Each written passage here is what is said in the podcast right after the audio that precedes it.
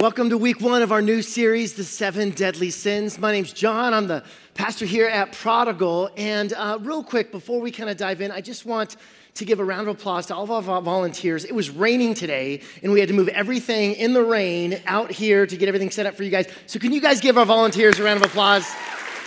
They are incredible.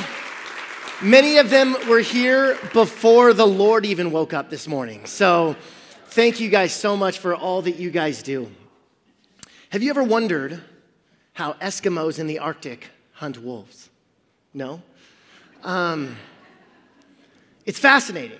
Let me give you the punchline first. They put a knife in the snow and they wake up the next morning and the wolf lay next to the knife dead. How does that happen? The Eskimos first, they go to the ocean and they kill a walrus. Walrus are slow and they're easy to hunt. Then they dip the knife of, in blood of the walrus, pull it out, and let it freeze to make a coat of blood, frozen coat of blood on the knife. Then they do it again to add another layer of frozen blood. After adding several layers of frozen blood to the knife, they place it in the snow, blade up. Then they go back to their igloo. Their job is done. They go to sleep. At night, when the wolves go out to hunt, they smell the blood. And they go up to that knife, the source, and they begin to lick it. And they go, This is delicious. This is wonderful. And they begin to lick the blood. And layer by layer, they lick off the frozen blood until they reach the blade. The blade cuts and pierces the tongue of the wolf. And the wolf doesn't even realize that he is drinking now his own blood. What began as an easy meal what began as indulgence now becomes a death sentence. When the Eskimo wakes up the next morning, he finds the wolf lay beside the knife, a prisoner of his own appetite. So it is with sin. Uh, over the centuries, theologians have created lots of categories uh, to speak about sin, and it's, at times they can sound like Bubba talking to Forrest Gump about all the different types of shrimp that he has. There's original sin, there's individual sin, corporate sin, unpardonable sin, willful sin, social sin, domestic sin, foreign sin, mortal sin, venial sin, high handed sin, sins of ignorance, sins of omission, sins of commission, and the seven deadly sins. Now, as far as historians are concerned, or as far as they can tell, the, this list of vices was first put in writing by Evagrius of Pontus in 346 AD. He was one of the desert fathers uh, in the early church. And these monks withdrew into the desert to face temptation and sin head on and to cultivate a contem- contemplative spirit and uh, through prayer and following the example of Jesus going out into the wilderness. So Evagrius sets down a list of eight thoughts or demons that typically beset the desert hermit. Evagrius was the first. Uh, his disciple, John Cassian, took the eight and added to it further. And then a few centuries later, after Evagrius, after Cassian, Pope Gregory the Great, uh, in 540, pared the list of capital vices from eight down to seven. And he wanted it to be the biblical number of, number of completeness. And so uh, he made it down to seven. And it is Gregory who makes pride the root of all the seven capital or deadly sins. Then in the 13th century, Thomas Aquinas, known mostly for his killer haircut, uh, what were you thinking, Tom? He, uh, he expounded further on the seven deadly sins and he called them the seven capital vices. Uh, capital comes from the Latin word which means head.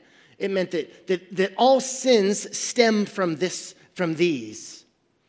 Uh, but after about a century after Thomas Aquinas, the, the word capital no longer meant head, it meant deadly, as in capital punishment. And so, uh, really, 100 years after Aquinas, they misunderstand what capital means and they call them the seven deadly sins, and the name is stuck. Uh, the seven deadly sins also have heavenly counterparts, the virtues. Uh, and so throughout this series, we're not going to just look at the seven deadly sins. uh, if you think that we're just going to be sin bashing and making people feel bad for the next several weeks, you don't know us very well. There's also these counter virtues that counteract each of these struggles. And so the series is about vices, but it's also about virtues. By way of analogy, think of a winter sledding. Uh, think about going up to Shaver, uh, in which a group of people head out to smooth a path on freshly fallen snow. The first sled goes down, carving out the rut, right? It's difficult. Other sleds follow over and over down the same path, smoothing it and packing the snow down. And after many trips, a well worn groove develops in a path out of which it's hard to steer. You're on that path.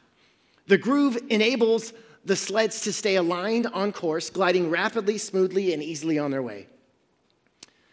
Virtues are like that. The first run rundown, it requires some effort. Gradually, it becomes a smooth track. And when you glide down, it's almost unintentional that you continue on the straight and narrow. Of course, the writer, we can always stick our leg out and be struck by the snow, usually damaging the track and going off course. So, too, we can act out of character even after being in the groove for a long time. In general, however, habits incline us swiftly, smoothly, and reliably towards certain types of actions. Uh, this is true for the virtues, but it's, it, it, it's true for the sins as well. And we're not going to look just at the sins, but the virtues. And it may be tough sledding at times, but I believe that the grooves of love will move us away from vice and towards virtue.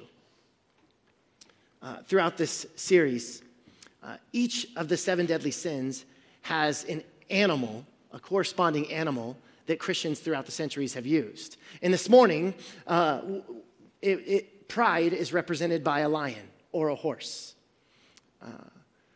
These vices, as they developed throughout the Middle Ages, uh, were also shown in a tree. Here's a tree of the, the seven deadly vices, seven deadly sins. Now, I don't think you guys can read Latin, but if you'll notice that pride, at the, pride is the very bottom, it's the root.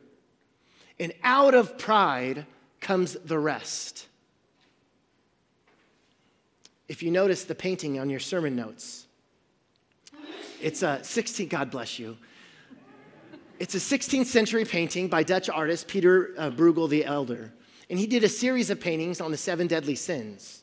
This one's entitled Pride. And so each week throughout this series, on your sermon notes, you'll find this 16th century painting. Uh, pride is the worst and most prevalent of the seven deadly sins because it either is the source or the chief component in the rest. It's the instigator of all sin. Pride convinces sloth that someone else should do it for me. Pride convinces lust that my pleasure comes before God's promises. Pride convinces anger that if I don't get my way, someone's gonna have to pay. Pride convinces gluttony that I better get my fill. Pride convinces greed that the more I have, the more I will be satisfied. And pride convinces envy that I deserve better than you. It's the root, the tree of vices. It starts with pride. Uh, Bible talks a lot about pride. Here's several verses. Pride only breeds quarrels, but wisdom is found in those who take advice. A man's pride brings him low, or a woman's pride, but a man of lowly spirit gains honor. Pride goes before destruction. This is where we get the phrase pride comes before a fall. Uh, a haughty spirit before a fall. James 4 6, God opposes the proud, but gives grace to the humble. No other sin prevents us from stopping and asking for directions other than pride. It gets us. Your pride is your ego. And eventually, your ego will become a self imposed prison that you, you'll, you'll keep you in and everybody else out, and you'll keep God out. I mean, there's so much you in your life that there's no room for anybody else. And that's a bad way to live. You do know what ego stands for, right? Edging God out. So much of you Little room for anything else. Certainly not God. You know how a narcissist changed a light bulb? He just stands there with his hand on the bulb and lets the world and the universe revolve around him. Now, you and I would never say that out loud about ourselves, but it's easy for us to start living that kind of way, right? Sarah and I have been married for 12 years. Every single one of our fights, uh, I'm sorry, intense fellowships, uh, has stemmed from her ego and her convinced that she's right and I'm wrong. You're laughing because you know that that's not true. But honestly, every battle we have ever had pretty much centered around selfishness and pride, wanting our own way. Pride cheats us out of love. Pride hinders our capacity to give and receive what we all want love. We start walking into rooms going, Here I am, instead of walking into rooms going, There you are. It's about us. Pride has such a way of devaluing other people. Poison pride always compares what I've got with what you've got. Your, my friends with your friends, with your privileges with my privileges, and it's destructive. And we do this all the time with parents. Uh, just so you know, uh, if you're not a, a, parent of a young child right now, uh, all the, the parents of young child, children, as we look around at other kids, we compare. We compare your kids and our kids. And we this is bad, but we kind of hope your kid misbehaves. we do, if we're honest, as long as it's not mine. There were four Catholic women having lunch, and one of the ladies begins to brag about her son. She goes, My son is a priest. And when he walks into a room, everybody calls him father. And the second woman said, Well, my son is a bishop. When he walks into a room, Everyone calls him Your Grace. The third lady said, Well, that's nothing. My son is a cardinal. And when he walks into a room, everyone calls him Your Eminence. And the fourth lady, she didn't say a word. She just kept sipping her coffee. But when the first lady said, Well, what about your son? She said, Okay, my son is 6'2, ruggedly handsome, broad, square shoulders, great manners, well dressed, tight, muscular body. When he walks into a room, all the women say, Oh, my Lord.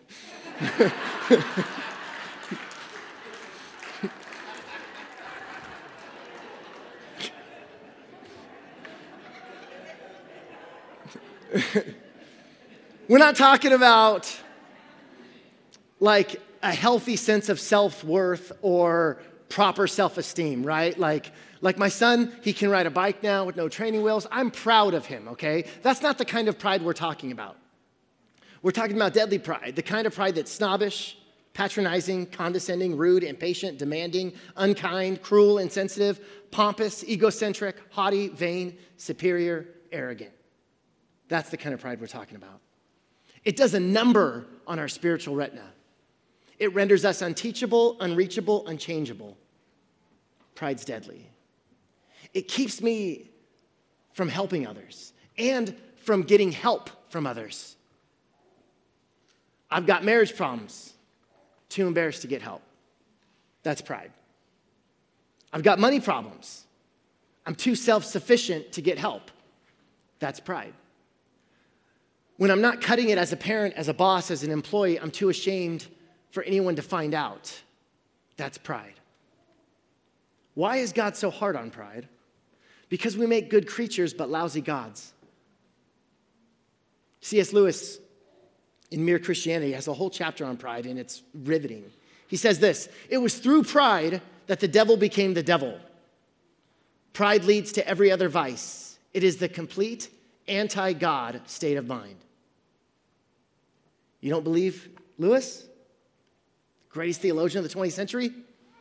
There are two places in Scripture that seem to describe the origins of the devil Satan, the accuser, Lucifer.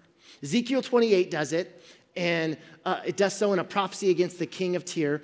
But also in Isaiah 14, we're going to read that together right now. It says this in verse 12 How you have fallen from heaven, O morning star. Now, that word, O morning star, in Latin, it, it, it's Lucifer, and it means light bringer. It was the Latin name for the planet Venus as the morning star in the ancient Roman era. So he says, Oh, you have fallen from heaven, O morning star, Lucifer son of the dawn. You have been cast down to the earth, you who once laid low the nations. Verse 13, you said in your heart, I will ascend to heaven. I will raise my throne above the stars of God. I will sit enthroned on the Mount of Assembly on the utmost heights of the sacred mountain. I will ascend above the tops of the clouds. I will make myself like the Most High.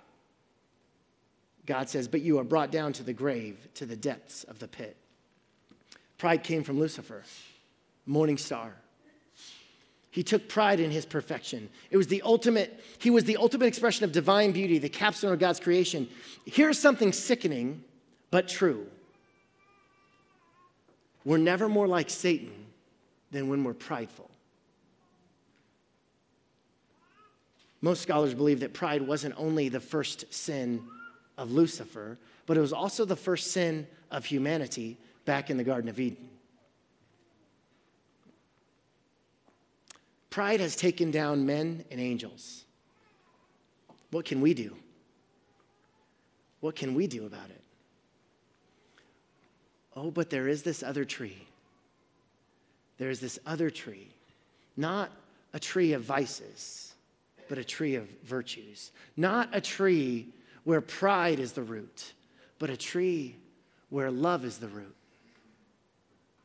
And from that love grows all other virtues humility instead of pride, kindness instead of envy, temperance instead of gluttony, charity instead of greed, purity instead of lust, diligence instead of sloth, and patience in place of anger. There is this other tree. It's not about trying harder to not struggle with the seven vices. It's about focusing in on love that bears forth the kind of fruit that actually transforms the world and transforms us. And the virtue that corresponds with the vice of pride is humility. And humility, it's, it's a tricky characteristic because when we finally get to the point where we go, yeah, we're humble, then we're prideful. I'm reminded of a story of a person called up to the front of the church to give a pin of recognition for lifelong humility in serving the church in the children's Sunday school.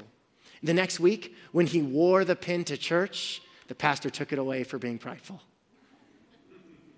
Humility, it's very tricky, yet it's what Jesus calls us to do.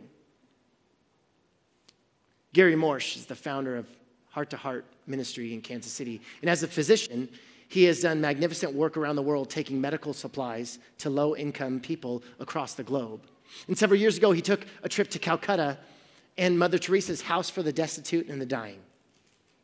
He took 90 volunteers, $12 million worth of medical supplies.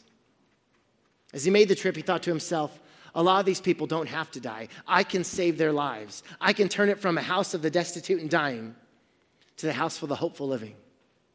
He was going to make it happen. When they arrived, Sister Priscilla began to assign everyone their tasks. And, and as this was happening, Gary put a stethoscope around his neck just to let everyone know, let the sister know, I'm the doctor. Everyone got their assignment, and Gary was the last person. And he said, Okay, Sister Priscilla, I am ready. What will you have me do? She directed him to come with her, and they went to the women's unit, but they didn't stop to help anybody. They kept going, and then they went into the men's unit, and they didn't stop to help anybody beginning to wonder where am I going to help? They walked through that unit and they thought there must be more people in the more severely hurting area. But instead, they walked into the kitchen and he asks, What do you need for me to do here? She said, Just follow me. They walk out the door and they see a huge pile of putrefied trash. She hands him two plastic buckets and a shovel and a saw. We need, said, We need you to haul this garbage to the city dump. It's two blocks away. You can't miss it. She smiles at him, turns, and walks away. He's standing there thinking, Didn't she see my stethoscope? I'm a doctor. Doesn't she understand what I can do with these hands? And in silent shock and a bit of self pity, he began wondering, What does he do now? And there's only one thing to do. All day, he carried bucketfuls of putrefied trash to the city dump at the end of the day, having moved the entire pile, he was sweaty, he was sticky, he was a mess. And he walked back into the building and he saw a sign as he entered the door a sign, a quote from Mother Teresa We can do no great things, only small things with great love. And he changed. He changed. At that moment, his heart wilted. He said, On that day, Mother Teresa pierced the armor I had worked so hard to construct, and my life was changed by the act of hauling garbage down the street and becoming a servant to others in need. You want to be great? Serve. You want to be lifted up? Bow down. This is the upside down kingdom of God. Jesus talks about this a ton. There's the story of a, of a bike race in ancient India, and uh, it carried on even to, to modern day. And the, the bike race, you get everyone there, and then as best you can, when the gun goes off, as best you can, you stay still. You try and travel the least amount of distance by the time the next gun goes off. And whoever goes the least, whoever's closest to the starting line, is the winner. Imagine being in that race and you're like, I am going to kick these guys' booties. And there they, gun goes off and, you, and you're taking off. And, and you're looking and you're speeding by them, you're like, losers. And you're like, I'm, the, I'm going to win this race. But you are the loser, right? You're getting further from winning by the second. This is what we've done in this rat race of life. Look out for number one. Take care of you. It's about you. Get your needs met. And it's this upside down kingdom. And God says, no, no, no, you're doing it wrong. Help, serve, bless, give, love. This is the way up. Jesus shows us this. I want to invite Noe and the band to come up. I've been praying this week that we would have the resolve to take head on this thing called pride, even to the point of talking smack to it. Uh, uh, growing up, I consider myself an athlete. Part of the games was talking a little smack. Can we talk some smack to pride this morning? Hey, pride, you know what? You ain't got nothing. I'm sick of you cheating me out of life, out of love, out of joy. You're not my boss. You're not the center of the universe. You're not the ruler of my life. Hey, pride, watch this. I'm going to go over there and I'm going to help that person out. And I'm not going to expect a thank you or applause. In fact, check this out, pride. Nobody's ever going to know about it. Check this out, pride. I'm going to hold hands with my wife. Yeah, in public. I'm even to give her the, the, remote control. Check this out, pride. I'm to write that person who wronged me a letter, and I'm to forgive them. And as I forgive them, pride, I'm dropping you like a ton of bricks. Watch this, pride. I'm finally to get some help. I'm finally to admit that I have a problem. I'm sick of you telling me you can handle it. You don't need any help. It's not a big deal. You know what? I can't handle it. I do need help, and it is a big deal. So I'm going to counseling. I'm going to work through my finances. And you know what? I'm going to get baptized this year and declare that I follow Jesus. And I don't care what people think about it, I don't care how it looks. I'm a new person in Christ, and I want the whole world to know it. And guess what, pride? That's just the beginning. Because I'm no longer in control of my life, God is. I'm no longer the center of the universe. God is. So bye bye, pride. Good riddance. Hasta la vista. Peace. Deuces. Bye, Felicia. Get out of my life in Jesus' name. Talk some smack to pride this week. How is pride hindering you? How is pride hindering your relationships? Some of us, I know this. We got to drop that pride like a ton of bricks right now. We need to go say sorry to someone. Some of us have been in a strained and maybe even conflicted relationship where you have anger and hatred towards that person. And I want to let you know that it's not their fault. For some of us, It's our pride that keeps us from that being restored. And so, would you ask God this morning, Lord, in what ways do I need to say bye bye to pride? Peace. Get, be gone. Good riddance. In what ways is pride hindering you? When you enter a room, is it here I am or there you are? As we focus in on others and as we focus in on God, our own lives are transformed. That's the way it works. That's the way it works. So, God, I pray in Jesus' name for humility. I pray, God, that all this concern for ourself and looking out for number one, I pray, God, that no, we look to you, Jesus. That love for God is never measured by how good we look, or how many times we come to church, or how many times we pray, or how much we know of the Bible. That love for God is always measured by love for other people. And so help us to do that, God. Help us to drop the pride. God, help us to get the help we need. Help us to go to a trusted person who loves us and say, hey, I need help with this.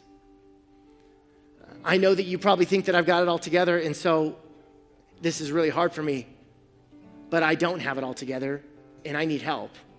And so, Jesus, I pray, God, that this would be a place of humility and grace that we extend towards each other.